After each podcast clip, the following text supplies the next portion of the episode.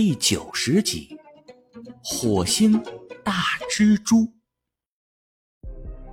迪迦和千岁顺着腕带上的火焰符文指示往前走，没多久便来到了奥林匹斯山上的一处岩石隧道中。往里一看，山洞曲折深邃，两边散发着幽幽的绿光。他俩顺着山洞走进去。看到山洞两侧挂满了发着绿光的椭圆形物体，像一个个巨大的蚕蛹。这该不会是什么大鸟下的蛋吧？可是这蛋怎么有的大，有的小？迪迦正在纳闷呢，就听到一个熟悉的声音远远的传来：“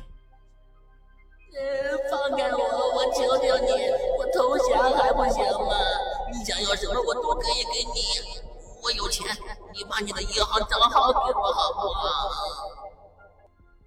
花泽就在洞里，快去看看。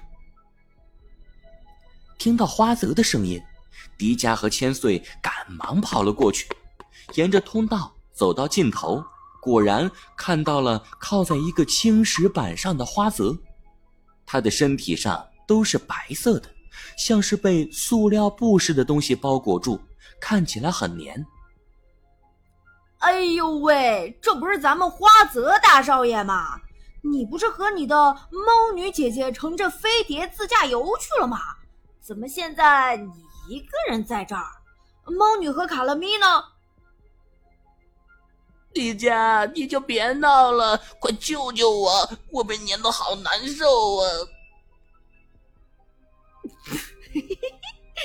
花泽，我问你个问题，你回答对了，我就救你。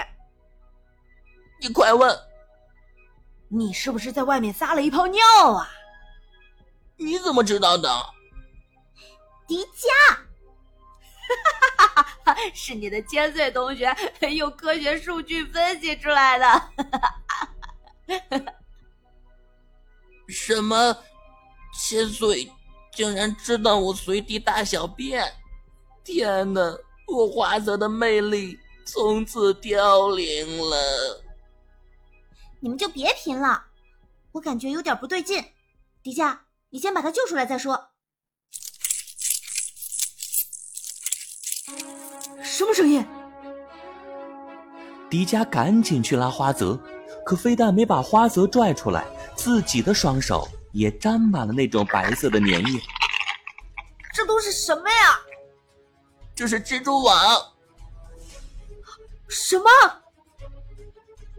你再看我后面的墙壁，都是蜘蛛网。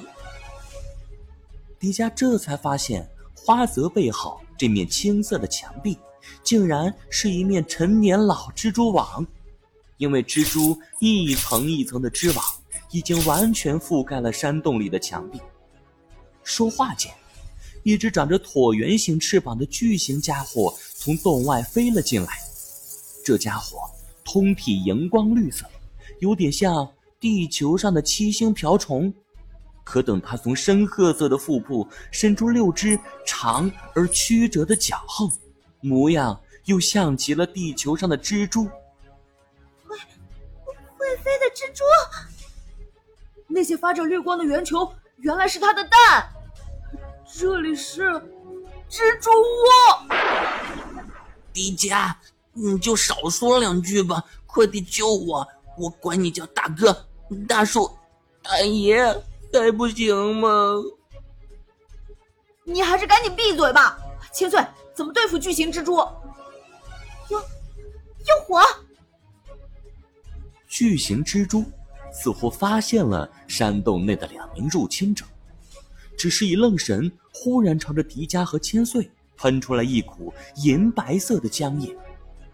迪迦抱着千岁迅速避开，那白色浆液就全部喷在了可怜的花泽身上。呃，妈妈呀，我好倒霉呀！蜘蛛大哥，求你别再折磨我了。你放开我，我给你下跪磕头还不行吗？很快，迪迦身上的粘液就变成了像是塑料布一样的白色蛛丝。千岁，你先躲起来，我来对付他。迪迦赶紧把千岁塞进山洞的一个豁口里，自己则三跳两跳来到了巨型蜘蛛身后。蜘蛛似乎并不对迪迦感兴趣，反而躲在暗处的千岁引起了蜘蛛的注意。它一步步的朝着千岁爬去。